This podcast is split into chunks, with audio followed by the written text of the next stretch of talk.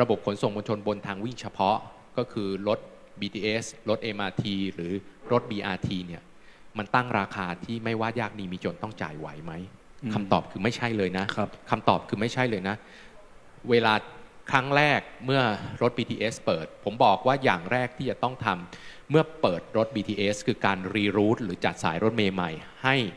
ไม่วิ่งซ้อนทับ ตามแนว BTS ครับต้องวิ่งตั้งฉากทำหน้าที่เป็นฟีดเดอร์เข้าสู่ BTS อือฮึตั้งแต่ปี 42 วันนี้ยังไม่ยังมีรถเมย์ร้อนวิ่งอยู่ตามแนว BTS และต่อมาเป็นแนว MRT ทั้งหมดคำถามทำไมจึงเป็นแบบนั้นอ่าเพราะ BTS ตั้งราคา 50 บาท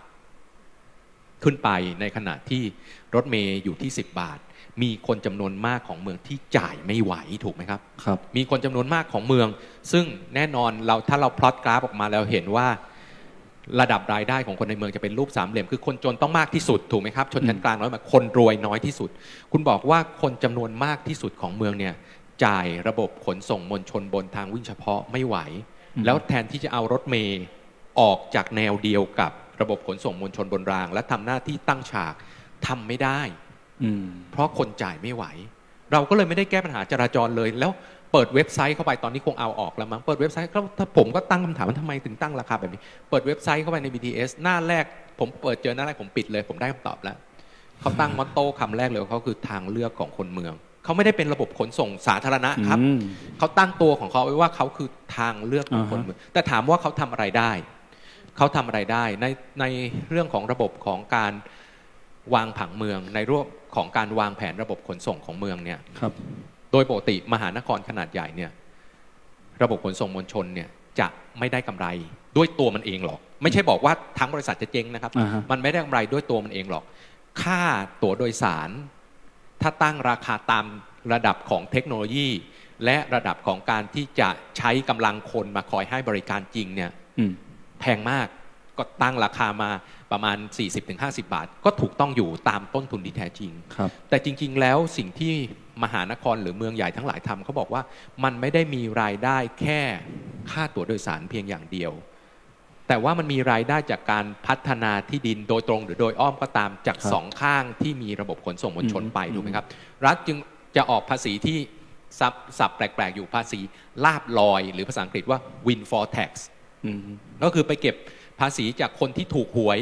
ที่ดินคุณอยู่ใกล้สถานี แล้วก็เป็นความชอบธรรมเพราะเอาเงินภาษีของประชาชนทุกคน ไปลงทุนระบบขนส่งมวลชน แล้วคุณถูกหวย ก็เป็นเรื่องปกติที่จะเรียกเก็บกลับคืนมาบางส่วนเพื่อมาชดเชยระบบครับ ให้ราคาค่าขนส่งมวลชนเป็นขนส่งสาธารณะ แล้วถ้าเกิดปรากฏการณ์นี้ขึ้นเมื่อไหร่ ก็จะเกิดการย้ายคนที่อยู่ใน superblock กลาง superblock เนี่ยมาอยู่รอบสถานีเออเพราะฉะนั้นระยะทางที่เคยไกลต้นทุนที่เคยแพงจะถูกหดสั้นลงอืม และทำให้ระบบขนส่งมวลชนกับคนอยู่ด้วยกันในระยะที่สามารถเดินทางเข้าออกได้โดยต้นทุนราคาเป็นศูนย์อ่าฮะแล้วก็ระบบเหล่านี้ก็จะมีเงินมาชดเชย เราเคยรันตัวโมเดลไว้ว่า ถ้ามีการพัฒนาพื้นที่รอบสถานีจริง และได้มีรายได้กลับมาจริง จะสามารถเก็บ 20 บาทตลอดสายได้นะครับอืมอืม ซึ่งจะอยู่ในราคาที่ไม่ว่ายากดีมีจนต้องจ่ายไหวครับ แต่ด้วยเหตุใดก็ตามในห้องนี้คงจะตอบได้อืมด้วยวิจารณญาณของท่านเองว่าทำไมมันไม่เกิดอ่าฮะโอเคครับ ก็ค่อนข้างชัดเจนเลยนะครับอืมอันนี้ผมถามในมุมของพี่อุ้มบ้างครับ ในฐานะที่เอ่อเราทำงานกับคนที่ใช้งานจริงนะในระบบขนส่งสาธารณะเนี่ย มีเสียงสะท้อนอะไรที่น่าสนใจแล้วมันสะท้อนปัญหาได้อย่างตรงจุดอะไรทำนองนี้บ้างไหมครับ ในมุมมองของผู้ใช้งานจริงใช่นะคะใช่ครับ จริง ๆ เจอความหลากหลายมากเลยอ่าค่ะฮะแม้กระทั่งคนที่คือทางเมเดย์ค่ะ ทุกครั้งที่เราจะมีการพัฒนา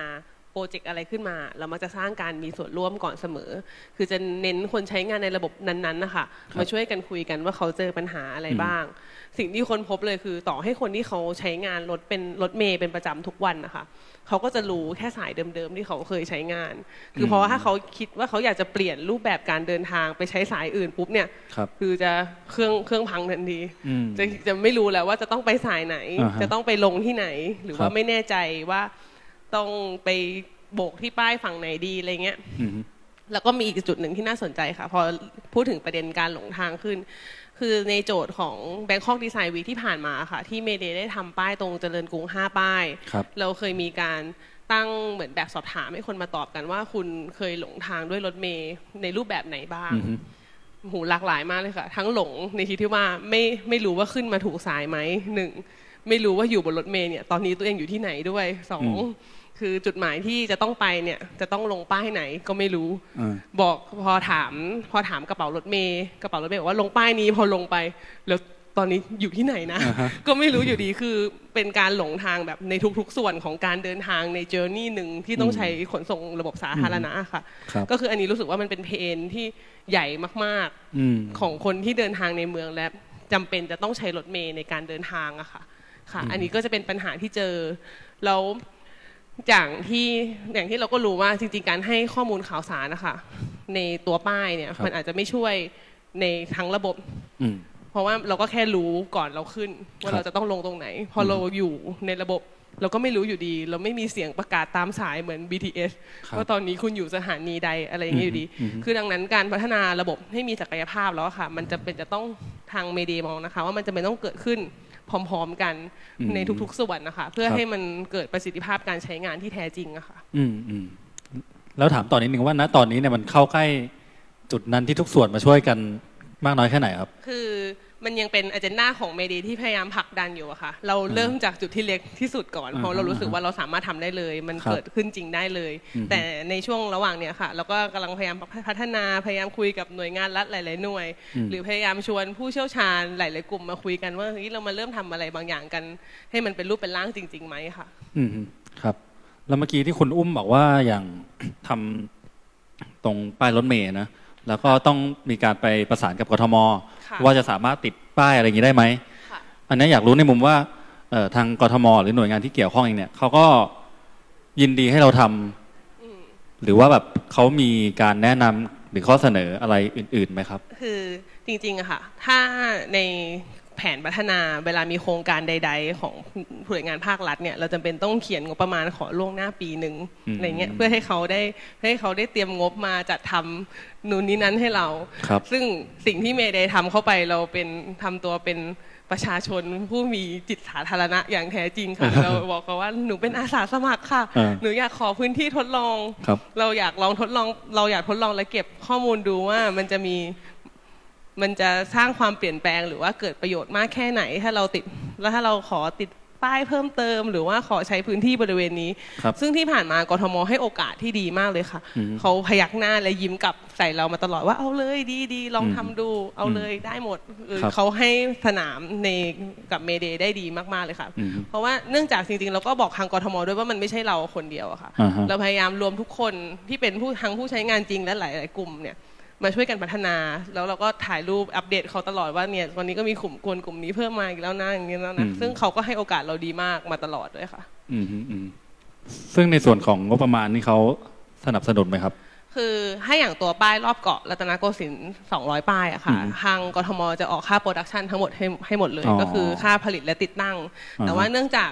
เราทำเรื่องเล็กๆอะค่ะ มันเป็นครับ small change มันเป็นแค่เหมือน template หนึ่งแปะ ในพื้นที่ข้างล่างของรถเมล์ที่เหลือเนี่ยงบประมาณมันเลยไม่เกิน 5 0 0แสนบาท มันสามารถใช้เบิกเป็นงบประมาณพิเศษ และสามารถทำได้เลยได้ ครับค่ะอืมฮึโอเคครับ อันนี้สงสัยต่ออีกนิดหนึ่งบนรถเมล์ครับค่ะเราก็จะเห็น tag ที่เพิ่มเข้ามาเหมือนกัน อันนี้ส่วนเดียวกันหรือเปล่าครับ อันนั้นจะเป็นของสาย 36 ค่ะ จะเป็นอืมส่วนหนึ่งในงาน Bangkok Design Week อ๋ออัอันนี้ทาง TCDC เขาเป็นคนออกงบประมาณอ่าให้ในการจัดอ๋อทำอ่าฮะแล้วก็ทางขอสมกเขาก็อนุญาตให้เราใช้พื้นที่รถเขาเหมือนเดิมอ่าเหมือนกันว่ามันน่าจะเกิดประโยชน์กับการให้ข้อมูลนะคะครับแล้วก็เลยอนุญาตให้เราไปติดตั้งได้อืมฮึอืมโอเคครับอะกลับไปที่พี่อูครับ ก็อยากให้พูดต่อจากเมื่อกี้ประเด็นที่ทิ้งไว้นะอ่าอยากอยากให้พี่อูแบบ ยกตัวอย่างให้ภาพหน่อยว่าไอ พื้นที่การเรียนรู้หรือศูนย์การเรียนรู้ หรือกระทั่งพิพิธภัณฑ์ที่ที่ดีที่มันแบบเอ่อมีแล้วเกิดประโยชน์กับคนในเมืองเนี่ยครับ มันเป็นยังไงแล้วเมื่อมองย้อนกลับมาที่ประเทศเราหรือในกรุงเทพอะไรเงี้ย มันเห็นปัญหาอะไรบ้าง คือจริง ๆ จริง ๆ ทุกที่มันก็มีปัญหานะอ่าอ่าไม่ไม่ไม่ไม่ต้องเป็นต้องเป็นกรุงเทพก็ได้ครับเอายกตัวอย่างว่า คืออ่า British Museum อย่างเงี้ย British Museum เคยเกิดปัญหาอยู่อยู่เคสหนึ่งคือเป็นเรื่องของการที่มี visitor เนี่ย book ล่วงหน้ามาครับ แต่ว่าเกิดปัญหาว่าระบบมันผิดพลาด อืมแล้วพอเสร็จปุ๊บทางเจ้าหน้าที่เนี่ยก็ไม่ได้อำนวยความสะดวกในการแก้ไขทั้งๆที่เป็นระบบของตัว British Museum เองอะผิดพลาดในการครับ Booking เข้าไปครับคือมันเป็นวัน Booking ที่ที่มันเป็นวันหยุดที่เป็นการที่ museum เขาต้อง maintenance อืมฮึเขาต้องปรับปรุงอะนะครับ แล้วก็เสร็จปุ๊บในระบบเนี่ยมันไม่ได้เคลียร์อืมแต่ยังเปิดให้การ Booking วันนั้นเข้าไปดูได้ครับมันก็เลยทำให้นักท่องเที่ยวกลุ่มใหญ่จากเอเชียกลุ่มหนึ่งเนี่ยอืมไปถึงแล้วไม่สามารถเข้าดูได้ โดยทาง Business Museum เองก็ไม่ได้ออกมาขอโทษ หรือไม่ได้ออกมาทำอะไร ผมก็เลยจะบอกว่าแม้แต่ประเทศที่เจริญแล้วขนาดนั้นเนี่ยอืมมันก็เกิดปัญหาได้ เพราะฉะนั้นปัญหาเนี่ยเกิดอยู่ทุกที่นะครับอืมคราวนี้ถ้าเกิดถ้าเกิดกลับมาที่ว่าแล้วเอาดึงพูดง่ายๆว่าคำว่าพิพิธภัณฑ์แล้วกัน แล้วพิพิธภัณฑ์ในบ้านเราเนี่ยครับมันยังไงนะอ่าก็ พิพิธในบ้านพิพิธภัณฑ์ในบ้านเราตอนนี้มันก็เกิดขึ้นเยอะนะครับ โดยเฉพาะในเมืองทุกท่านก็อยู่ในวงการนี้ก็คงอาจจะได้ยินอยู่บ้างว่า เช่น มิวเซียมสยามครับนิทรรศน์รัตนโกสินทร์พิพิธภัณฑ์ศิริราชอืมฮึ blah blah blah พิพิธภัณฑ์บางลำพูเหรียญกษาปณ์เต็มไปหมดพิพิธภัณฑ์กรุงเทพครับคือในกรุงเทพก็มีพิพิธภัณฑ์ขึ้นอยู่เยอะมากใครบอกว่าประเทศไทยไม่มีพิพิธภัณฑ์นี่ผมไม่เชื่อนะอ่าฮะประเทศไทยนี่พิพิธภัณฑ์เยอะมากนะครับครับ พิพิธภัณฑ์เล็กพิพิธภัณฑ์น้อย แต่ความหนึ่งที่มันขาดกันก็คือว่ามัน มันไม่มีการมันอาจจะขาดการเรื่องของการจัดการให้มันเป็นระบบอืมการเชื่อมต่อ การเชื่อมโยงครับการทำฐานข้อมูลอืมจริงๆ ประเทศไทยมีสมาคมพิพิธภัณฑ์ไทยที่มีอายุยาวนาน เป็นอันดับต้นๆของเอเชียอ่าฮะเขาก็พยายามทำนะครับนะครับเขาก็พยายามทำในส่วนของเขาอยู่ มีการสัมมนา มีอะไรกันเต็มไปหมดอืมเอ่อ ถ้าพอพูดถึงพิพิธภัณฑ์ปุ๊บพิพิธภัณฑ์มันก็จะไปตกอยู่ในพื้นที่หลาย ๆ พื้นที่ยกตัวอย่างเช่น พื้นที่ที่เป็น culture ในส่วนที่เป็นชุมชนเก่าครับ หลาย ๆ ที่ตอนนี้ก็ปรับปรุงตัวเองขึ้นมาเป็นพิพิธภัณฑ์ชุมชนอืมฮึไปเอาตึกแถวสักห้องหนึ่งมารีโนเวทแล้วก็เล่าเรื่องราวในพื้นที่ก็ถือว่าเป็นพิพิธภัณฑ์ชุมชนตอนนั้นก็เป็นตัวที่ connect หลาย ๆ อย่างที่เกิดขึ้นครับทั้งวิถีชีวิต ทั้งสถาปัตยกรรมอืมทั้งเอ่อรูปแบบไทม์ไลน์ ต่างๆนะครับ แต่ถ้าเกิดพูดขยายสเกลขึ้นมาขนาดขยายสเกลที่ค่อนข้างค่อนข้างใหญ่หน่อย ก็ต้องยอมรับว่าทุกวันเนี่ยใน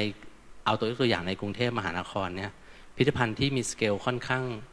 ค่อนข้างใหญ่เนี่ยอะลองถามดูถ้าให้ผมถามพิธีกรอย่างเงี้ยครับทุกวันเนี้ถ้าถามนึกถึงพิพิธภัณฑ์เนี่ยนึกถึงพิพิธภัณฑ์อะไร ก็นึกอันดับแรกก็นึกถึงมิวเซียมสยามนะอ่ามิวเซียมสยามครับมิวเซียมสยามก็ เป็นกระทรวงพาณิชย์เดิมอืมมีพื้นที่ Public Space ที่ค่อนข้างเยอะครับมีสวนด้านหลัง ซึ่งจริงๆแล้วถ้าเกิดตอนนั้นเขาทำโครงการได้ครบถ้วนเนี่ยเขาควรจะได้พื้นที่ไปถึงริมแม่น้ำเจ้าพระยาอืมซึ่งก็จะกลายเป็น โอ้โห ดูดีเนอะอ่าฮะฟังฟังดูแล้วแบบพอจินตนาการตามเนี่ยก็จะโอ้โหเราจะมีพื้นที่ Public Space ขนาดนั้นเลยเหรออ่าฮะหรือหรือแม้แต่พิพิธภัณฑ์สถานแห่งชาติพระนครไม่รู้ทุกคนยังเคยได้ยินหรือเคยรู้จักอยู่หรือเปล่าอืมฮึถ้าเกิดเขาทำตามแผนหรือว่านโยบาย เอยอ่าเรียกว่ามาสเตอร์แ a นของเขาแล้วกันอืมฮึที่เขาจะมีการพัฒนาเนี่ย พื้นที่ของเขาก็จะกินไปถึงพื้นที่ของแม่น้ำเจ้าพระยาเหมือนกันอืมนะครับ ก็จะค่อนข้างได้พื้นที่ public space ที่ค่อนข้างกว้าง แล้วก็ครับพื้นที่ดีอาจถ้าเกิดถามว่าปัญหามันคืออะไรของบ้านเรา หรือว่าในการทำพิพิธภัณฑ์มันน่าจะเป็นเรื่องของ เราอะชอบวางแผนครับพิพิธภัณฑ์ทุกที่อย่าวางแผนหมดนะอ่าที่ที่ผมเข้าไปรู้จักหรือผมครับได้เคยมีโอกาสเข้าไปพูดคุยนะทุกที่มีโอกาสได้วางแผนครับ ไม่ว่าจะเป็นแผนการดำเนินการอืมแผนการปรับปรุงอืมแผนการที่จะเล่าเรื่องพิพิธภัณฑ์ตัวเขา แผนการที่จะคอนเน็กพิพิธภัณฑ์เขาไปกับพิพิธภัณฑ์อื่น ๆ แผนการตลาดแม้แต่แผนการตลาดนะ แผนการการเงินอืมบางที่ก็ไปถึงไฟแนนซ์ไปถึงธนาคาร แต่ส่วนใหญ่มันไม่เกิดอ๋อคือวางแต่แผนวางแต่แผนแต่มันอืมไม่เกิดอ่าฮะก็ต้องย้อนกลับมาว่าทำไมมันถึงไม่เกิดครับ ก็ ก็น่าคิดนะ ว่าทำไมถึงไม่เกิดอืมหรือว่าจริง ๆ แล้วบ้านเราไม่ได้ต้องการพิพิธภัณฑ์เออเนี่ยผมกำลังจะถามต่อพอดีว่า เออทำไมหรือคว่านหรือทำว่าไมจริงๆแล้วบ้านเราไม่ได้ต้องกาเอรอพิพิธกระทั่งคำว่าทำไมพิพิธภัณฑ์กลายเป็นคำที่น่าเบื่ออย่างที่พี่อู๋ออกตัวตอนแรกนะครับ คือ คือการเนี่ยเราอยากถามเหมือนกันว่าทำไมจริง ๆ แล้วเนี่ยก็ก็อยากรู้เหมือนกันนะว่าจริงๆแล้วพิพิธภัณฑ์เนี่ยยังเป็นความต้องการอยู่หรือเปล่า อืมถ้าเกิด อ่า ผมย้อนกลับไปตอนช่วงแรกที่ผมพูดว่า พอพูดถึงคำพิพิธภัณฑ์ปุ๊บมันมันเกิดมุมมุมเดียวครับ คือมุมที่เอาข้อมูลมาลงมาวางอืมฮึเกิดฟังก์ชันฟังก์ชันเดียวผมใช้ฟังก์ชันคำว่าฟังก์ชันดีกว่า เกิดฟังก์ชันฟังก์ชันเดียวคือเอาเอาของมาวาง เอาคอนเทนต์มาวางอืมและให้คนมาเอาอืมเอาเสร็จปุ๊บพอเอากลับไปก็เอาแล้วอะได้แล้วอะอืมก็ไม่ต้องมาเอาละอืมอันนี้ผมพูดคำเดิมนะเพราะฉะนั้นจริง ๆแล้วอะคนที่มา พิพิธภัณฑ์หรือมาพื้นที่เนี่ย core value ของพิพิธภัณฑ์ยังคงเป็นเรื่องเดิมคือ content content is the king อะนะครับคล้ายๆ marketing นั่นแหละอ่าแต่ว่าพิพิธภัณฑ์ทำมาตลอดยุคที่ผ่านมา มันไม่เคยสร้าง surrounding รอบๆ ไม่เคยสร้าง activity อื่น ๆ ไม่เคยสร้างสร้างฟังก์ชันอื่น ๆ เพื่อ serve core value ที่เขามีอยู่อืมอืมอืมมันเลยเกิดว่า แล้วเราไปพิพิธภัณฑ์ทำไมอะ ในเมื่อเราเคยไปแล้วอะ ครับเราเคคุณ หลายๆคนอาจจะเคยไปมิวเซียมสยาม ตอนมิวเซียมสยามเปิดมาสิบปีนะสิบปีอาจจะยังเด็กๆอยู่ ก็ไปปุ๊บมิวเซียมสยามครั้งแรกอุ้ยมีนู่นนี่นี่นั่นตื่นตาตื่นใจ ก็ไปมาแล้ว ใครไปซ้ำเออผมถามว่าใครไปซ้ำอ่าฮะกี่คนไปซ้ำกัน ไม่รู้ว่าไปซ้ำเปล่าอะถ้าเกิดไม่ได้ขึ้นไปพิพิธภัณฑ์นะขึ้นไปซ้ำไหมล่ะไม่ซ้ำเลยครับ แต่ไป activity ข้างนอกใช่ไหมครับ ใช่ครับ ถ้าเกิดเขามีแบบอ่างานดนตรีอืมเขามีอืมตลาดนัดอะ เอ้ยเราไปซ้ำใช่ไหมครับ เพราะฉะนั้นผมก็เลยกำลังจะจะบอกว่าพิพิธภัณฑ์ถ้าเกิดยังยังมองที่ว่าเป็นตัวคอน tribute แค่คอนเทนต์ครับ สิ่งที่มันตั้งอยู่แล้ว เขาก็จะมาแค่นั้นแหละครับ คนก็มันก็ประโยชน์ก็จะเป็นอยู่แค่นั้น อืมเหมือนมาเอาของบางอย่างแล้วก็กลับไปได้แล้วก็จบไม่มาซ้ำถามว่าทุกวันนี้เนี่ย ไม่ต้องมาก็ได้ เปิดเปิดอินเทอร์เน็ตก็ได้ครับ อืมแต่ว่าผมคือล่าสุดเนี่ย มันมีความชื่นใจหรือว่าแอบยิ้มเล็ก ๆ ของคนที่ทำงานพิพิธภัณฑ์อยู่นิดนึงนะอ่าเมื่อช่วงปลายปีที่แล้วจนถึงเดือนกุมภาพันธ์ที่ผ่านมา มันมีนิทรรศการอันนึงเป็นความเชื่อมโยงของไทยกับญี่ปุ่นครับโดยกรมศิลปากรเนี่ยนะเขาจัดงานเทศกาลโดยเอาวัตถุโบราณของญี่ปุ่นมาจัดแสดงอืมที่พิพิธภัณฑ์สารชาติพระนครอืมครั้งเนี่ยอ่า เจ้าภาพเนี่ยตั้งใจ เสร็จปุ๊บเขาก็เลยนับจำนวนคนเข้า อืมพิพิธภัณฑ์สารชาติพระนครเนี่ย คนเข้าส่วนใหญ่เนี่ยหนึ่งมาจากคนต่างชาติสองคือมาจากนักเรียนนักศึกษาที่ไปเป็นหมู่คณะอ่าที่ต้องไปอะ ที่โดนสั่งทัให้ศไปนศึกษาแล้วเราอ่าฮะต้องโดนไปอะอ่าฮะแล้วเราก็ต้องไปใช่ไหมวิสิเตอร์ที่แบบอยู่ดี walk in เข้าไปเนี่ย น้อยอืมฮึอืมฮึเดินทางไปยังไงรู้ไหมครับ รถเมล์สายอะไร ที่ไหนนะคะ สนามหลวง มีมี BTS MRT ไปถึงไหมครับอาจารย์ ไม่มีใช่ไหมครับ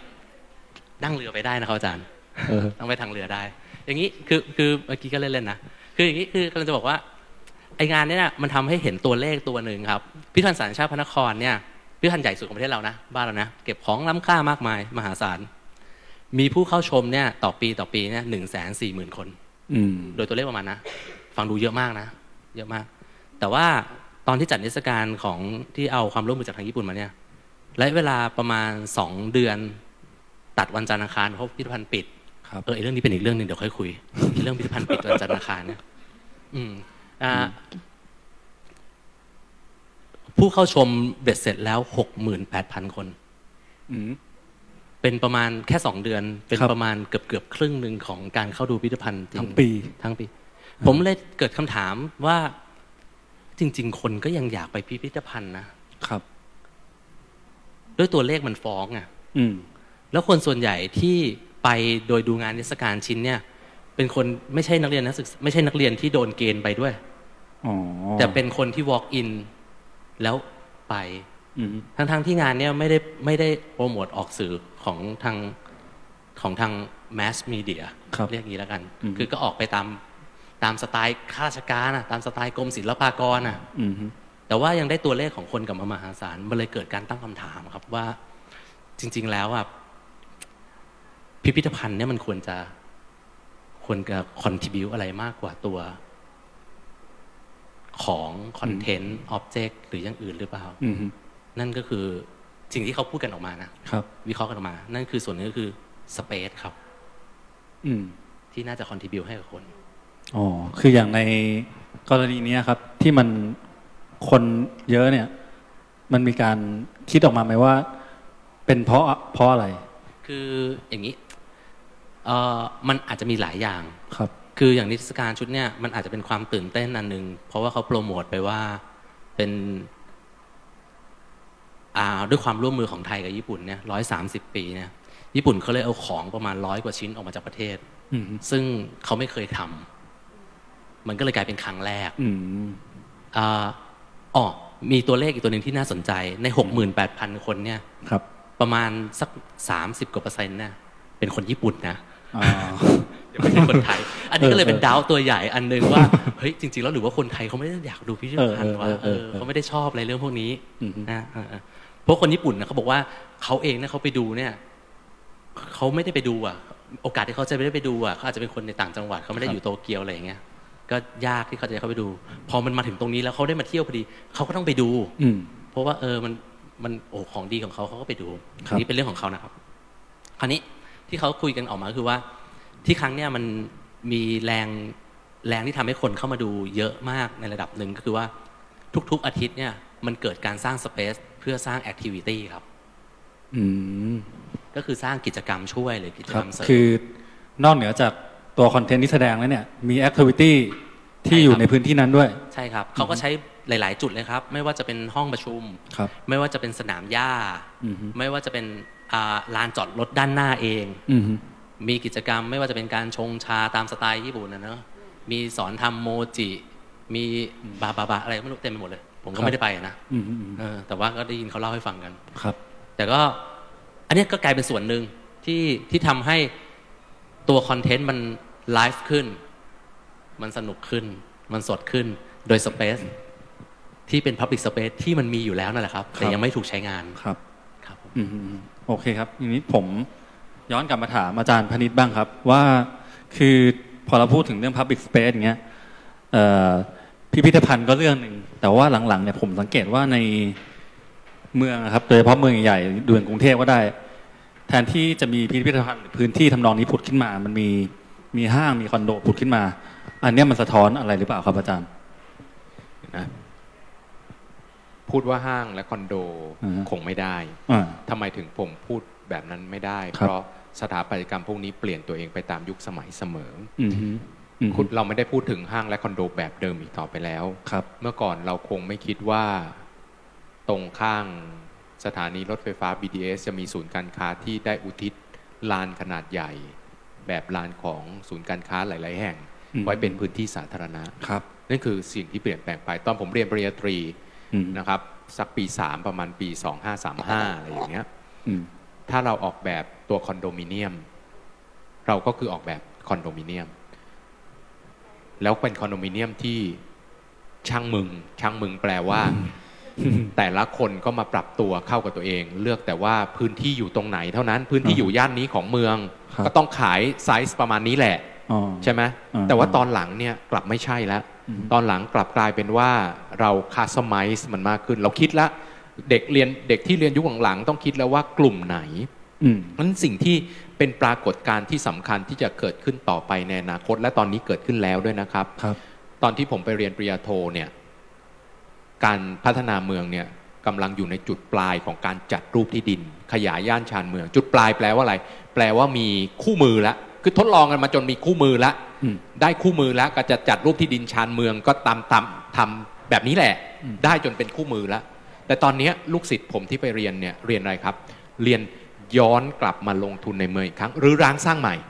หรือร้างสร้างใหม่เราเห็นปรากฏการณ์เกิดขึ้นมากมาย ไม่ใช่ที่ประเทศอื่นนะครับ เราไม่ต้องพูดถึงประเทศอื่น แต่ย้อนกลับมาลงทุนในเมืองอีกครั้ง เราเห็นอะไรครับ เราเห็น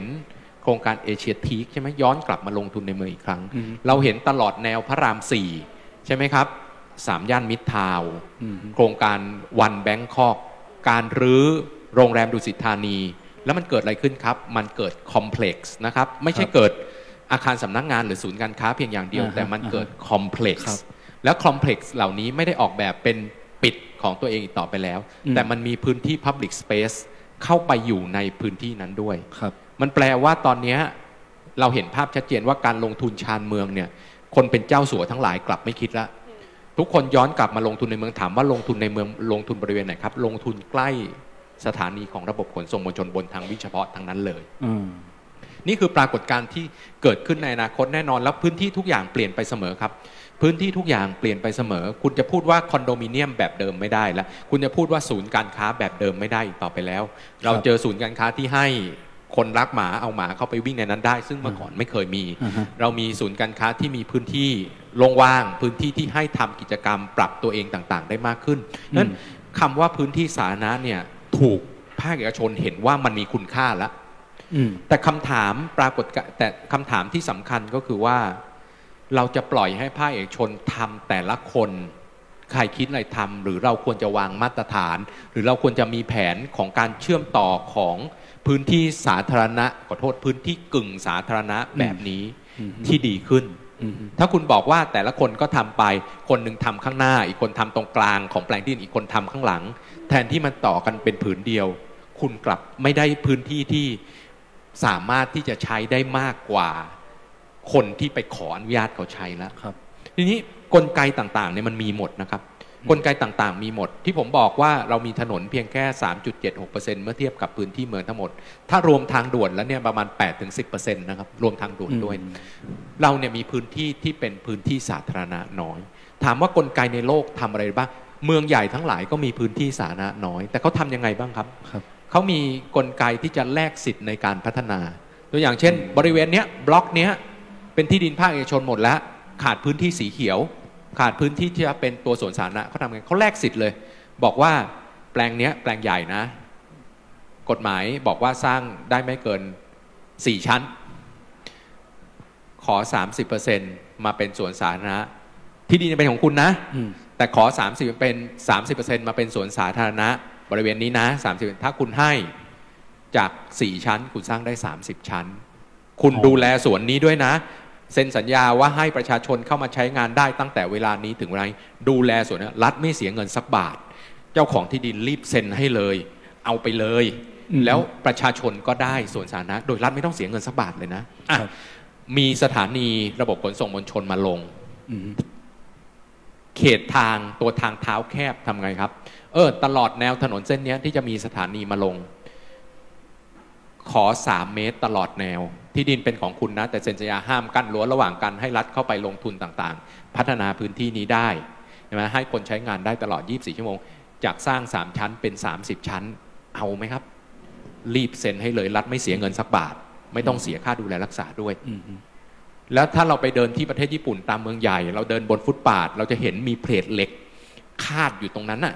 ครับทางเท้าต่อกันหมดนะ แต่มีเพลทเหล็กคาดตรงกลางนี่แหละคือการเรื่องปกติครับ ส่งคนไปดูงานมากมายไม่เห็นเคยได้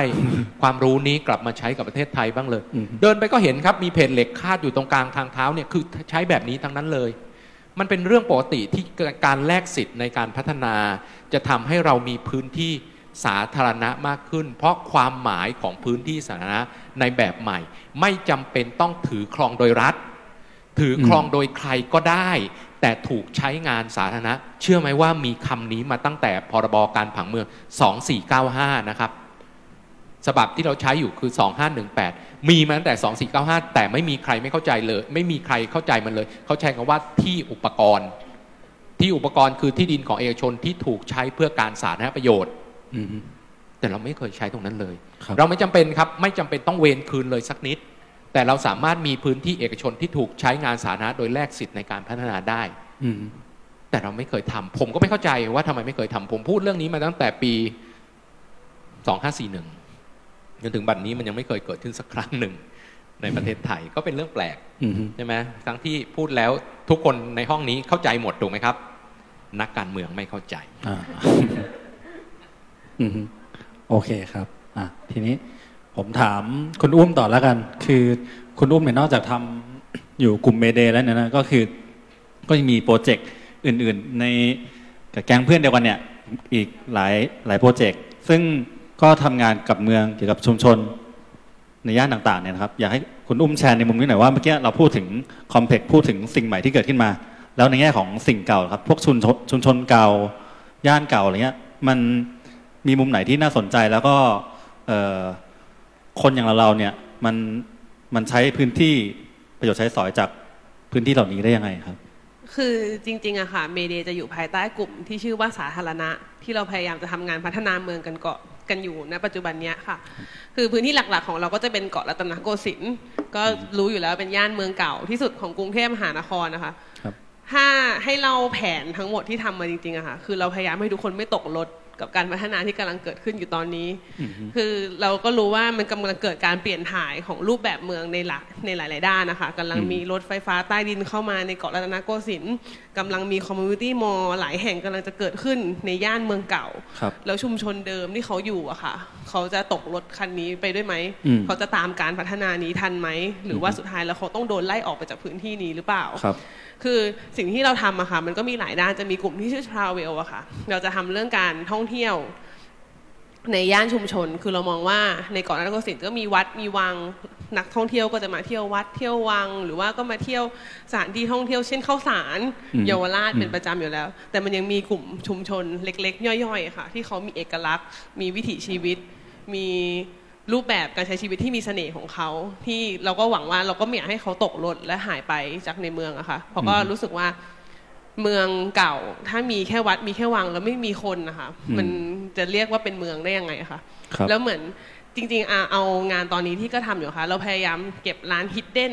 ร้านอาหารที่เป็นสูตรต้นตำรับอยู่มาตั้งแต่รุ่นคุณทวด และปัจจุบันนี้ก็ยังใช้สูตรเดิมอยู่ แต่ว่าคนยังไม่เป็นที่รู้จักอืมก็พยายามทำช่วยให้เขาไป กลายเป็นที่รู้จักด้วยส่วนหนึ่งสองช่วยให้เขาพัฒนาระบบตัวเองให้อยู่รอด แล้วก็ไม่ตกรถไปกับการพัฒนาปัจจุบันที่เกิดขึ้นอยู่ด้วยอะค่ะครับ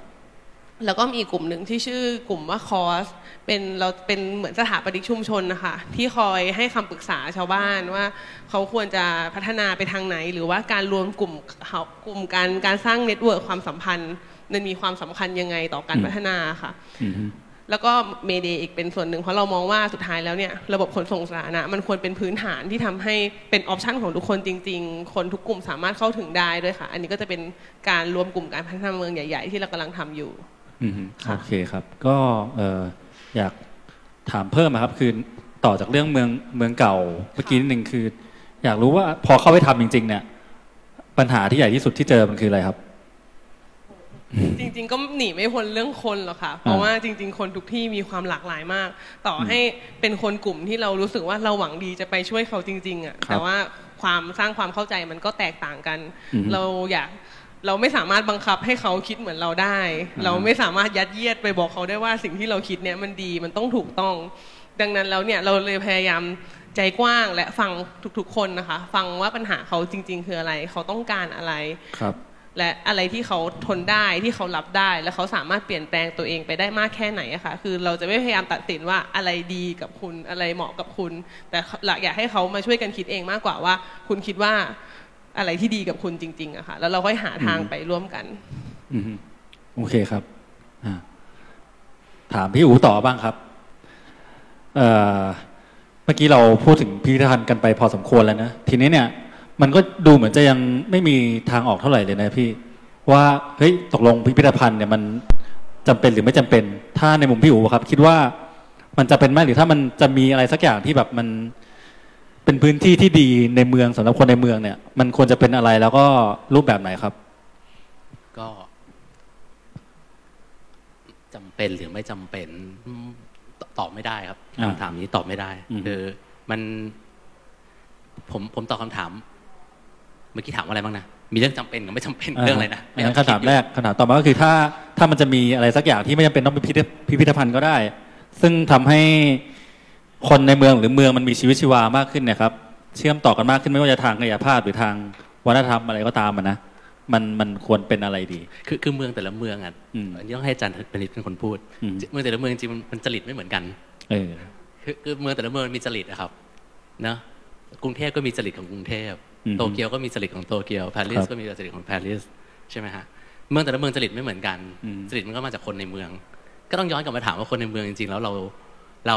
เราชอบแบบไหนอะเออคือจริงๆคนไทยหรือว่าคนกรุงเทพเราเราอาจจะแบบชอบเออชอบคุยชอบเมาส์มอยชอบอืมฮึเอออย่างนั้นเราอาจจะไม่ได้ชอบเรื่องที่จะต้องเข้าวิพันธ์ก็ได้อ่าก็ก็ก็เป็นจริตของเมืองเมืองนั้น มันก็จะสะท้อนออกมาที่เมืองเมืองนั้นแหละครับอืมถ้าเกิดถามเรื่อง ผมไม่ตอบว่าจำเป็นไม่จำเป็นนะอ่าฮะแต่ผมอ่าฮะตอบว่า แต่ผมตอบว่าเรื่องของเมืองเนี่ยพิพิธภัณฑ์จะมีหรือไม่มีมันก็อยู่ที่คนในเมือง อยากให้มีหรือไม่อยากให้มีครัจบริตของเราเป็นยังไงเมืองก็สะท้อนออกมาเป็นแบบนั้นอืมแต่ที่กำลังจะที่จะพูดเรื่องพิพิธภัณฑ์ต่อเนื่องอีกนิดนึงครับต่อจากเซสชันเมื่อกี้นี้เนี่ยก็คือว่า คือเอ่อถ้าเกิดเรามองแค่ว่าสถานที่สถานที่หนึ่งเนี่ยอย่างพิพิธภัณฑ์เนี่ยเป็นตัว contribute content ออกไปอย่างเงี้ย มันก็จะทำให้พิพิธภัณฑ์นะหรือว่าสถานที่ที่นั้นเนี่ยมันมีมันมีคุณค่าอยู่แค่นั้น ถามว่าคุณค่ายังคงอยู่ไหมคุณค่ายังคงอยู่ แต่มูลค่ามันตามมาไหมมูลค่าไม่ได้ตามมาอืมนะครับ คือการที่การที่ของมันมีมันมีคุณค่าอยู่แล้ว มันมีคุณค่าอยู่แล้วคอนเทนต์มีคุณค่าของตัวเองออบเจกต์โบราณวัตถุครับคอลเลกชันงานศิลปะ ทุกอย่างมีคุณค่าของตัวเอง แต่คุณค่านั้นเนี่ยมันไม่สะท้อนออกมาทางมูลค่า อืม ทางด้านทางด้านเศรษฐกิจครับนะครับ คราวนี้ถ้าเกิดจะทำให้ถ้าเกิดในในในมุมมองของคนของนักออกแบบคนหนึ่งอะจะทำยังไงให้มันให้มันสร้างมูลค่าได้ครับ ในเมื่อมันมีคุณค่าอยู่แล้ว การสร้างมูลการการสร้างมูลค่าให้มันก็คือ ผมเป็นสถาปนิกกันนะอืมผมก็ต้องบอกว่าต้องใช้การออกแบบเข้าไปช่วยอืมอืมก็ถ้าเกิดเป็นอ่านักโฆษณาก็อาจจะต้องบอกว่าใช้การสื่อสารเข้าไปช่วย อืมถ้าเกิดเป็นนักการเงินก็บอกว่าต้องใช้การบริหารจัดการการเงินเข้าไปช่วยอ่าฮะเพราะฉะนั้นจริง ๆ แล้วไม่ว่าจะเป็นนักอะไรก็ตามเนี่ยอืมคือมันต้องใช้ชุดความรู้ชุดหนึ่งเข้าไปดำเนินการกับเรื่องของพื้นที่ลักษณะแบบเนี้ยอืมนั่นก็คือว่าอ่านั่นคือว่าการทำยังไงให้คนสามารถเข้ามาใช้พื้นที่นี้ได้โดยที่เขารู้สึกว่า มาใช้อย่างสบายใจอะครับฟีลฟรีที่จะรู้สึกเข้ามาใช้งานตรงนี้อืมรู้สึกที่ไม่ได้เข้ามาแล้วไม่ได้ถูกยัดเยียดอืมว่าจะเข้ามาคุณมาพิพิธภัณฑ์แล้วคุณต้องถูกยัดเยียดว่าอ๋อต้องไปดูนะไอ้เป็นอ่าฮะ geek นะอะไรเงี้ยเป็นแบบพวกอ่าฮะเนิร์ดนะ ต้องเข้าไปดูพิพิธภัณฑ์อะไรเงี้ยอืมใช่ไหมครับ ผมชอบพิพิธภัณฑ์ต่างประเทศอันหนึ่งเขามีขายเบียร์ผมชอบเออกินเบียร์เออผมไปพิพิธภัณฑ์ทุกที่ผมกินเบียร์ทุกที่เลยอืมแล้วพิพิธภัณฑ์แต่ละที่ก็จะมีเบียร์ที่เป็น signature ของเขาเองครับนะ โตเกียวก็มีนะครับอ่าอ่าอย่างเช่นอ่าอ่า National Museum อืมโตเกียว National Museum ก็จะมีเบียร์ที่เป็นตัวตัวแบบ limited ของเขาอืมไปถึงก็ต้องไปนั่งกินเบียร์อืมแต่ไม่จำเป็นต้องเป็นเบียร์นะครับ เป็นอะไรก็ได้นะครับ เป็นอะไรก็ได้นะครับอ่าฮะที่อย่างแบบอ่าที่สกอตแลนด์ที่เอดินบะระเนี่ยจะมีพิพิธภัณฑ์ชื่อว่า Dynamic Earth อืม Dynamic Earth จะมี signature ที่เป็นอาหารเป็นอ่าเป็นอาหารท้องถิ่นของที่นั่นนะครับ เป็นสตูเนื้ออืม ซึ่งก็จะเป็นอย่างเงี้ยครับก็จะเป็น unique ของเขาอืมมีมีอย่างเงี้ยครับเต็มไปหมดเลยครับ ในแต่ละพิพิธภัณฑ์ของแต่ละประเทศที่ชิคาโก Art Institute of Chicago จะมีเบียร์ชื่อว่าอ่าวอลเดนวอลเดนเป็นชื่อของรูปภาพ รูปภาพหนึ่ง ซึ่งเป็นอืมรูปภาพที่ดังอืมแล้วก็เอามาทำตั้งเป็นชื่อเบียร์อืมซึ่งก็จะเป็น signature ของที่ Art Institute of Chicago เวลาคุณไปคุณต้องไปกินวอลเดนอะไรอย่างเงี้ยอ่าฮะอ่าเป็นต้นอะไรเงี้ยคือกำลังจะบอกว่าทุกอย่างเนี่ย มันเป็นนักมันเป็นสถาปนิกเป็นคนคิดเหรอครับ ไม่รู้ เป็นนักการเงินเป็นคนคิดเหรอครับ ไม่รู้เป็นนักอืมโฆษณาเป็นคนคิดเหรอครับ ไม่ไม่รู้เหมือนกันอ่าตอบไม่ได้อ่าฮะแต่มันต้องมีใครมาเป็นคนคิดสักคนที่เป็นชุดใส่ชุดความรู้เข้าไปว่าทำให้พื้นที่หรือว่าสถานที่พวกเนี้ยอืมไม่ใช่แค่เป็นตัวที่บีบบังคับ ให้คุณเข้ามาแล้วคุณต้องมาเอาอะไรไปอ่าฮะอ่าครับ คนที่เข้ามาสามารถมาแบ่งปันอะไรได้นะครับ อืมอืมก็มาแบ่งปันอะไรได้เยอะแยะมาเอ่อ มาทำอะไรก็ได้ มาใช้พื้นที่ตรงนั้นเพื่อที่จะ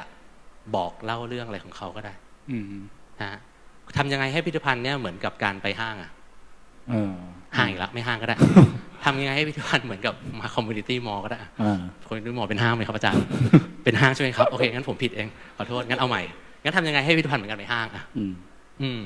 ใช่ไหมแต่ว่าไม่ใช่ว่าเอาพิพิธภัณฑ์ไปอยู่ในห้างนะครับ เออ อันนี้ก็อาจจะ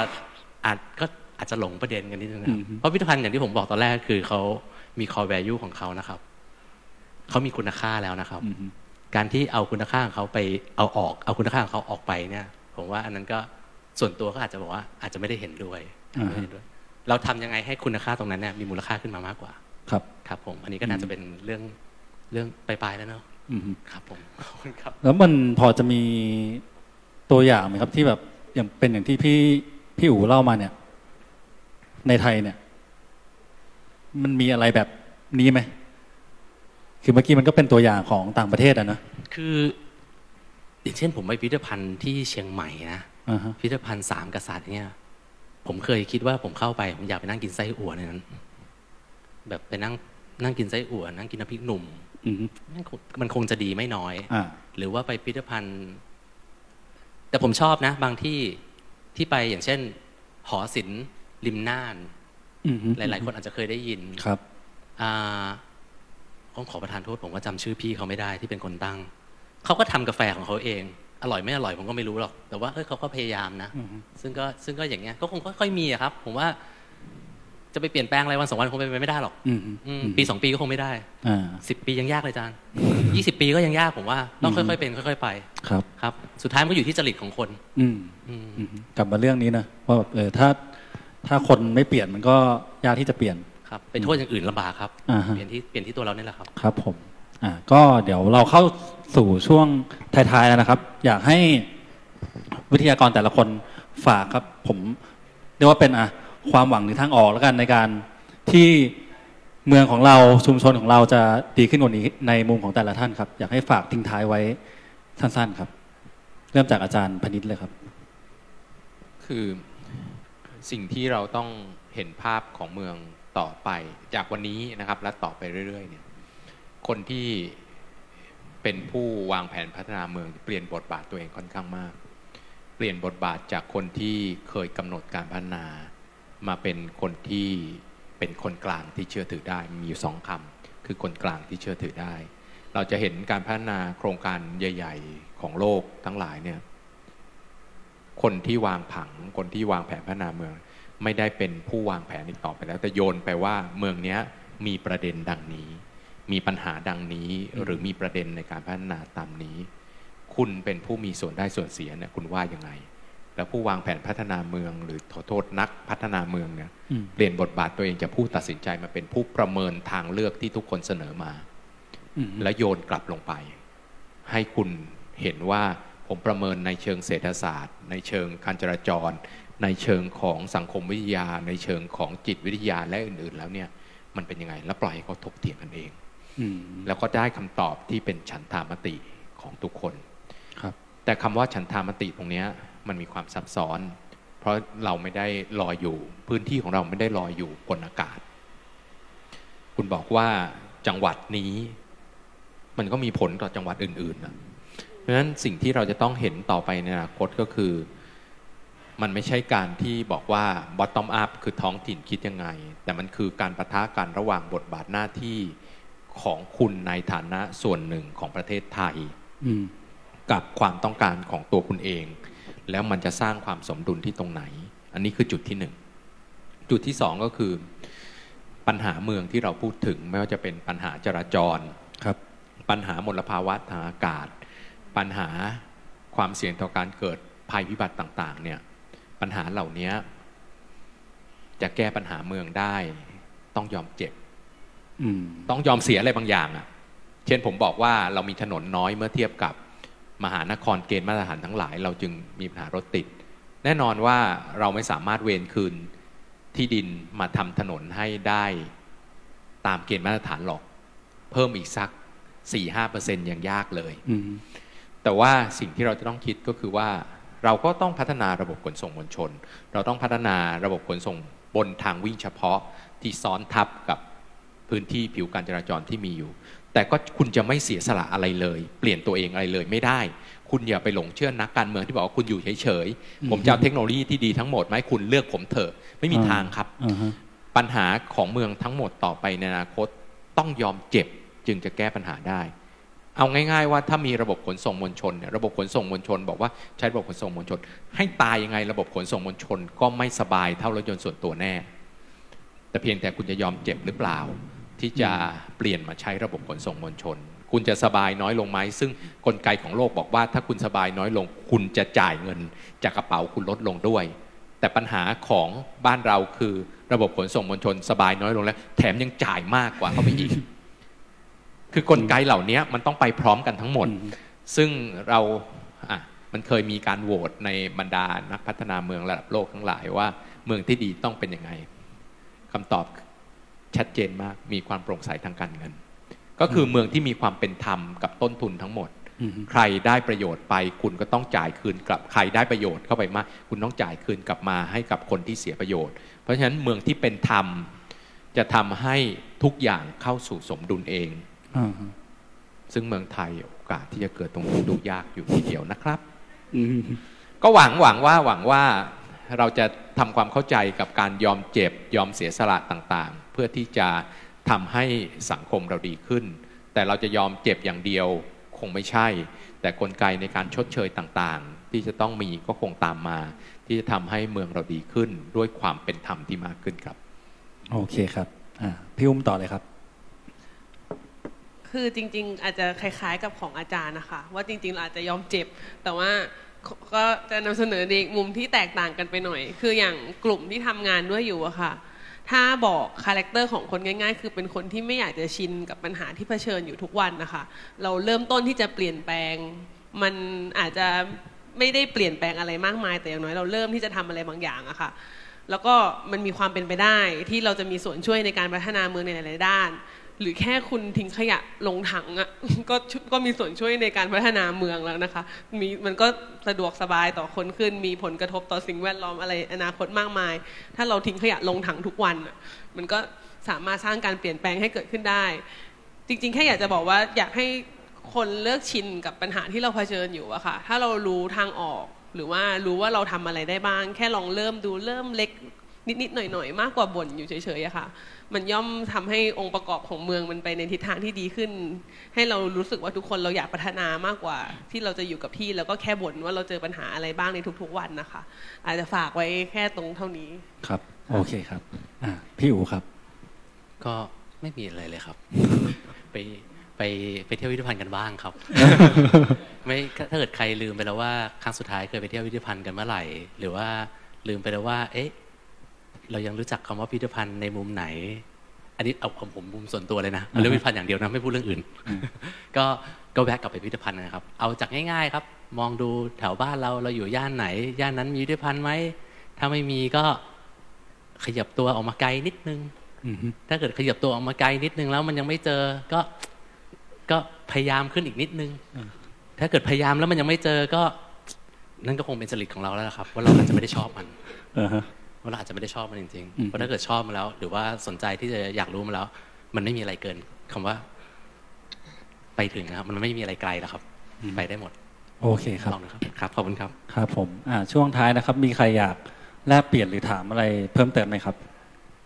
เดี๋ยวถามได้เลยนะครับเดี๋ยวผมเอาไม้ให้แลกเปลี่ยนกันได้นะครับ ประเด็นไหนที่ตกหล่นรู้สึกว่าอยากรู้อยากถามเพิ่มเชิญได้เลยนะครับ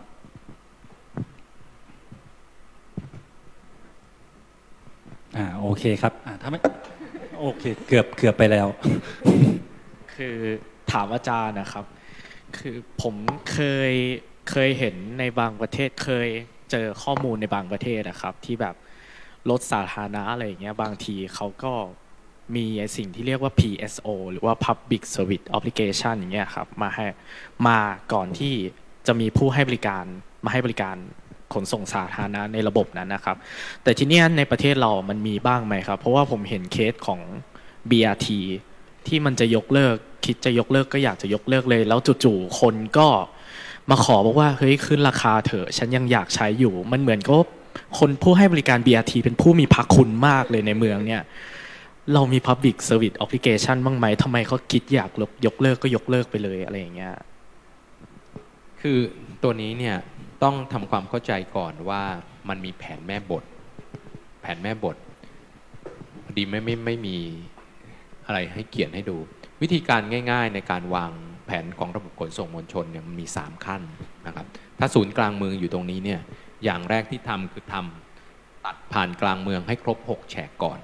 เราทำแล้ว BTS จากตลาดหมอชิต จนถึงซอยอ่อนนุชผ่านตัวสยามสแควร์ถูกไหมครับ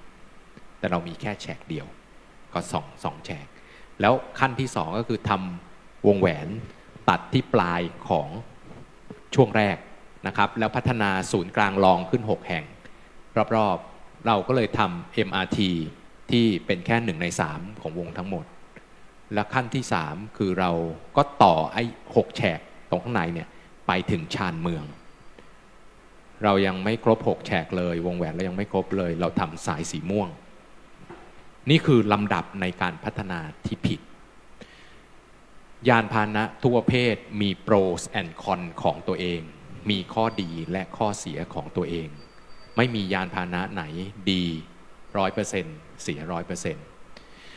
ระบบขนส่งมวลชนบนทางวิ่งเฉพาะไม่ได้มีไว้ขยายเมืองนะครับ แต่มีหน้าที่เพิ่มความจุในบริเวณที่พื้นผิวจราจร ล้อยางติดขัดมาก มีไม่พอกับกิจกรรมหนาแน่นสูงบริเวณนั้น จึงทำระบบขนส่งมวลชนบนทางวิ่งเฉพาะแยกออกจากผิวที่ติดแล้วไอ้ส่วนที่ต่อไปชานเมืองเนี่ยคือส่วนเสริม ส่วนขยาย ส่วนที่ไปเซ็นเตอร์ปลายของเมืองเท่านั้น เรายังขาดแนวคิดเรายังขาดแม่บทตรงนี้ ซึ่งพูดตรงๆ มันคือ transportation 101 วิชาการจราจรเบื้องต้น ทุกคนที่เรียนวางแผนจราจรต้องเรียนอันนี้ในคลาสแรก พื้นฐานเด็กปีหนึ่งต้องเรียน แต่พอมาเจอกลไกทางการเมืองของประเทศไทยทำให้รูปแบบต่างๆ แต่ไม่ได้บอกว่านักการเมืองอย่างเดียวนะครับ การที่หกแฉกมันไม่ครบเนี่ยไม่ใช่นักการเมืองอย่างเดียวนะประชาชนที่ต้องถูกเวรคืน ก็ไม่ยอมที่จะทำให้ครบหกแฉกนี้ด้วย สายที่อยู่ด้านในจึงไม่เกิดขึ้นก่อนที่จะเกิดสายที่อยู่ด้านนอก และกลไกในการพัฒนามันบิดเบี้ยวหมด คุณกล่าวถึง BRT เนี่ยผมบังเอิญนั่งอยู่วันที่ BRT kick off ด้วย นะครับยังอยู่ในความรับผิดชอบของกระทรวงคมนาคมอยู่ สิ่งที่ผมถามก็คือหลักการของ BRT เนี่ยข้อที่หนึ่งห้ามเอาถนนที่รถติดมาก ๆอยู่แล้ว แล้วตัดออกไปเลนหนึ่งที่รถติดมาก ๆ มาทำต้องหาช่องทางใหม่ เอาง่ายๆว่าถ้ามีสี่เลนรถติดมากอยู่แล้ว แต่ละช่องวิ่งช่องละ 25 25 25 เต็มร้อยถูกปะเต็มร้อยแล้วอยู่คุณตัดออกไปเลนหนึ่งให้รถมวลชนวิ่ง รู้ไหมครับว่าเมืองใหญ่ทั้งหลายของโลกเนี่ยรถรวมรถเมย์ด้วยนะ และรถมวลชนที่มีคนตั้งแต่ 3 คนขึ้นไปเนี่ยมีไม่เกิน 2%เลยสักเมือง มีไม่เกิน 2%นะครับ แปลว่าจากเดิม 25 คูณ 4 หายไป 2%เหลือ 98 มาลงใน 3 เลนนั้น จาก 25 เต็มอยู่แล้วกลายเป็น 33 ไหวไหม นี่คือความผิดพลาดตั้งแต่ก้าวแรก ซึ่งตัวเนี้ย พอผิดแล้วเนี่ยกลัดกระดุมเม็ดแรกผิดยาว แล้วเพราะมีคนขึ้น BRT อยู่ถูกไหมครับ แต่ว่าถามว่าปัญหาจราจรมันได้แก้ไหม เรามองเห็นภาพอะไรมากมาย เรามีควันพิษที่ผ่านมา แล้วบอกว่าส่งเสริมให้คนเดินเท้ากับขี่จักรยานมากขึ้นสิ ผมตกใจเลยบอก เฮ้ย เดี๋ยวเดี๋ยวเดี๋ยวอะเรื่องควันก็อย่างหนึ่งนะ แต่คุณเข้าใจไหมว่าการเดินเท้ากับการขี่จักรยานอะมันได้ระยะสั้น ต้นทางกับปลายทาง แล้วคุณบอกว่าเอาที่เดินทางได้ 800 เมตรกับ 2,000 เมตร มาแทนรถยนต์ที่วิ่ง 20 กิโลเมตรนี่คุณใช้อะไรคิด หรือว่าสิ่งที่ผมโมโหมาก สิ่งที่ผมโมโหมากคืออะไร ช่วงจะเปิดเทอมอืมผู้บัญชาการตำรวจจราจรต้องออกทีวี บอกว่าจะเปิดเทอมแล้วนะ รถจะติดมากให้ออกเช้ากว่าเดิม ผมตบหน้าผากตัวเองบอก ทุกวันนี้ก็ออกตีสี่อยู่แล้ว คุณจะให้ผมออกเช้ากว่าเดิมแล้วผมจะนอนกี่นอนนานแค่ไหน ใช่ป่ะนี่คือวิธีการคิดของคนไทย ซึ่งเราไม่เคยเรามาไม่เคยมองเห็นฉากของปัญหาทั้งหมด เราเห็นแต่ข้างหน้าแล้วเราก็แก้อยู่ตรงหน้า เราส่งคนไปเรียนมากมายครับ แต่เราไม่เคยกลับมาใช้มองทะลุเข้าไปเห็นถึงปลายทางตรงนั้นเลย วันนั้นเล่าให้ฟังออฟเรคคอร์ดมีคนถาม คุยกับเพื่อนที่เล่นหวยทุกวันว่าเล่นหวยสนุกไงเขาถามผมกลับมาว่า แล้วทำไมผมไม่เล่นหวยผมนั่งคิดสักพักหนึ่งไอ้เรื่องเงินคงไม่ใช่หรอกก็ก็มีปัญญาเล่นเล่นเล่นหวยได้แหละ เสียให้หวยทุกก็คงคงคงพอใจ นั่งคิดสักพักหนึ่งแล้วบอกว่า เออ มันคือ mindset นะ มันคือ mindset จริง ๆ คนที่ไม่เล่นหวยไม่ใช่เพราะไม่มีเงินเล่นหวยแล้วไม่มีเงินจะเสียนะ แต่เพราะ mindset ของคนที่ไม่เล่นหวยบอกว่า จะไม่ยอมประสบความสำเร็จหรือล้มเหลวด้วยโชคชะตาโดยเด็ดขาด จะประสบความสำเร็จหรือล้มเหลวด้วยสองมือเท่านั้น ถ้าคุณมี mindset นี้ คุณไม่มีวันจะเล่นหวยอืมถูกป่ะนี่คือ mindset ของเราเนี่ยก้าวเข้าไปถึงจุดนั้นหรือเปล่า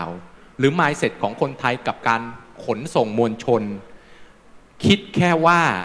วันนี้ฉันจน ฉันใช้ขนส่งมวลชน ฉันไม่เรียกร้องนะ ฉันยอมรับมัน แล้ววันหนึ่งที่ฉันรวย ฉันจะหนีมันไป นี่คือ mindset ของคนไทยจริง ๆ นะครับ เราจึงไม่เรียกร้องว่าขนส่งมวลชนต้องดี เพราะยอมรับว่าของคนจนได้แค่นี้แหละ แล้ววันหนึ่งที่ฉันหนีจากความจนได้ ฉันจะไปใช้รถยนต์ส่วนตัว คนใช้รถยนต์ส่วนตัวสบายกว่าถูกแล้ว ซึ่งมันไม่ใช่เลยถูกป่ะที่คุณเรสประเด็นปัญหาขึ้นมาเนี่ยมันคือพูดถึง mindset ของคนไทยทั้งหมดที่บอกว่า เฮ้ย ขนส่งมวลชนต้องมีประสิทธิภาพ เป็นขนส่งมวลชนที่ ประชาชนไม่ว่ายากนีมจนต้องจ่ายไหวอย่างได้มาตรฐาน เราไม่เคยเรียกร้องตัวนั้นเลยนะครับ มีคนเรียกร้องเรื่องนี้น้อยมาก แล้วถ้าคนไทยแบบยังคิดแบบนั้นอยู่ ว่าขนส่งมวลชนก็ช่างมันวันไหนฉันหนีได้ฉันจะหนีไปอืมแล้วฉันจะไปสบายเนี่ย ไม่มีทางแก้ปัญหาได้ มาตรการอะไรต่างๆ ออกมาคนก็ไม่รับ เพราะยอมรับว่ามันเป็นกรรมของฉันที่ยังจันโจทย์อยู่ ซึ่งผมเชื่อว่าวิธีคิดเนี้ยต้องเปลี่ยนซึ่งคำ จุดที่คุณถามขึ้นมาเนี่ยคือจุดนี้ มันย้อนกลับไปคิดว่าช่างมันสีรถยนต์ส่วนตัว เวลาเราวางแผนเรื่องของระบบจราจรเนี่ย เราจะโกรธสะพานลอยที่อยู่กลางเมืองมาก ๆทำไมถึงโกรธครับ เพราะการเดินเท้าเนี่ยขามนุษย์คือยานพาหนะที่อ่อนแอที่สุดแล้วถูกปะกลางเมืองที่มีคนหนาแน่นสูงทำไมต้องปีนข้ามแล้วให้รถยนต์ที่มีกำลังเยอะกว่าวิ่งสบายอยู่ข้างล่างอะ่ะ เราเจอห้าแยก ที่ประเทศญี่ปุ่นใช่ไหมครับ ที่ไปถ่ายรูปกันมาในมหานครโตเกียว เขาบอกว่ารถทุกทางต้องหยุดให้คนข้ามถนนได้ นี่คือหลักการที่ถูกต้องแต่คนไทยยอมแพ้ บอกว่าคนเดินเท้าข้ามสะพานลอยสิแล้วยังไงครับ คนแก่คนพิการคนของคนขนขนของหนัก เดินข้ามถนนใต้สะพานลอยนั่นแหละ มันใช่เรื่องที่ถูกต้องไหมล่ะ เพราะแต่ถ้าถ้าคนไทยยังยอมรับตรงนั้นอยู่ เออ ฉันต้องข้ามสะพานลอยทั้งที่มันคือกลางเมืองแท้ๆเนี่ย ถ้า mindset ยังเป็นแบบนี้เนี่ย เราแก้อะไรไม่ได้นะ เพราะเขายอมรับที่จะเป็นอย่างนั้น ซึ่งอันเนี้ยน่าจะสำคัญกว่าการพัฒนาโครงสร้างพื้นฐานซะอีกอืมโอเคครับอ่ามีใครอะไรใครถามอะไรอีกไหมครับ ครับผมอยากให้อาจารย์พูดเรื่องฝุ่นนะคะ ปัญหาฝุ่นแล้วก็ทางแก้จริงๆอะค่ะ ที่แบบไม่ใช่ฉีดน้ำอะค่ะ เดี๋ยวนะ ผมเดาว่าปัญหาฝุ่นเดานะ ว่าปัญหาฝุ่นเนี่ยมันเกิดขึ้นนานแล้วล่ะ แต่ไม่มีใครบอกออกมา เพราะว่ามันไม่มีอะไรเกิดขึ้นใหม่เลยถูกปะมันไม่มีโรงงานใหญ่ ๆ เกิดขึ้นใหม่ มันไม่มีมีไฟไหม้ใหญ่ ทุกอย่างเหมือนเดิมทั้งหมด แต่อยู่ๆก็มีหมอกมีฝุ่นเยอะ ก็คือสภาพอากาศมันคงกดกดลงมาแสดงว่าปัญหาเนี้ยอยู่กับเรามานานแล้ว โรคภูมิแพ้จึงเกิดขึ้นมากมาย ถามว่าคำถามว่าปัญหาฝุ่นเนี่ยแก้ยังไง ถ้าบอกว่าอย่างแรกคือต้องรู้ก่อนว่าฝุ่นเนี่ยเกิดจากอะไร เพราะมีคนพูดหลากหลายมาก เกิดจากการก่อสร้างบ้าง เกิดจากจราจรบ้าง เกิดจากนู่นนี่บ้าง แต่ถ้าอะพูดถึงเรื่องของตัวของระบบจราจรเนี่ยก็มีคนเสนอใช่ไหมครับว่าถ้าเป็นที่ประเทศจีนเขาแก้ปัญหาด้วยการลดวันคู่วันขี้ซึ่งตัวนี้ ใช้ระยะยาวไม่ได้นะครับ ใช้ระยะสั้นจนหมดแล้ว จนจนระดับฝุ่นเนี่ยลดลงแล้วก็ใช้ได้ ที่ตัวประเทศสิงคโปร์เนี่ยควบคุมปริมาณรถ คุณมีเงินไม่ใช่คุณซื้อรถได้นะครับ แต่วิธีการของเขาก็คือ คุณต้องไปสมัครไว้ว่าฉันมีความประสงค์จะซื้อรถ รถคลาสไหน A B C D E ขึ้นกับความแรงของเครื่องและขนาดของรถ เอาว่า รถคลาส A ถูกที่สุดเนี่ย ถ้าคุณจับฉลากได้ จับฉลากนะครับ เพื่อจะบอกว่าเขาจะประกาศว่าเดือนนี้มีรถเลิกใช้ไปเท่าไหร่ สร้างถนนเพิ่มได้เท่าไหร่ ถนนเรารองรับรถเพิ่มได้ เท่านี้คัน แยกเป็นคลาส A B C D เท่านี้คัน จับฉลาก ถ้าคุณได้คุณจ่ายค่าทะเบียนรถเนี่ยสี่แสนบาทนะครับ ยังไม่รวมค่ารถเลยนะคลาส A นะ แล้วจะมีอีกแบบหนึ่งทะเบียนต่างหาก ที่ก็จับก็ต้องไปจับฉลากเหมือนกันแต่มีโอกาสได้มากกว่า คือทะเบียนที่วิ่งในช่วงนอกเวลาเร่งด่วน ช่วงนอกเวลาเร่งด่วนคือช่วงกลางคืน กลางวันไม่ใช่ช่วงพีเช้าพีเย็นกับวันหยุดนะครับที่มีตัวปริมาณการจราจรน้อยอะถ้าเกิดเหตุฉุกเฉินทำไงวิ่งได้ครับ แต่จ่ายแพงมีคนประมาณว่าถ้าสัปดาห์หนึ่งวิ่งในช่วงที่คุณมีตัวของทะเบียนที่วิ่งได้ในช่วง ที่ไม่เร่งด่วนเท่านั้นมาวิ่งช่วงเร่งด่วนเนี่ยถ้าวิ่งสัปดาห์ละเกิน 2 วันเนี่ยคุณเจ๊งแล้ว คุณไม่คุ้มแล้ว อันนี้ก็สามารถควบคุมเรื่องของปริมาณเหล่านี้ได้ แต่คำถามว่าประเทศไทยเนี่ยควบคุมได้ไหม จะมีคนถามทุกครั้งว่าถ้าห้ามใช้รถยนต์ส่วนตัว แล้วฉันมีทางเลือกไหมล่ะ คือมันจบตรงคำถามนี้หมดนะครับ ว่าที่ผมบอกคุณอยู่กลางซอยอะ คุณอยู่กลางบล็อกอะ ถ้าคุณเดินทางเดือนละห้าพันบาทเนี่ยแล้วบอกว่าให้ฉันเลิกใช้รถยนต์ส่วนตัว แล้วฉันกลับบ้านสามทุ่มนั่งมอเตอร์ไซค์รับจ้างมีหรือเปล่าไม่รู้ฝนตกเผชิญสภาพอากาศแบกของหนักทำได้หรือเปล่าไม่รู้เนี่ยตัวนี้มันคือจุดหลักที่เราบอกจุดนั้น แต่ถามว่าเราแก้ปัญหาหมอกควันที่หมอกควันหรือเปล่าคำตอบคือไม่ใช่คำตอบคือเราจะทำยังไงให้ ต้นทางของหมอกควันน้อยที่สุดถูกไหมครับ ต้นทางของหมอกควันน้อยที่สุด ไม่ใช่แค่รถยนต์ ไม่ใช่แค่โรงงานอุตสาหกรรม แต่มันคือการวางแผนการใช้ประโยชน์ที่ดินในเมือง เราจะเห็นว่าในมหานครทั้งหลายเนี่ยมหานครของโลกนะครับ จะเป็นผังเมืองประเภทที่มีหลายศูนย์กลาง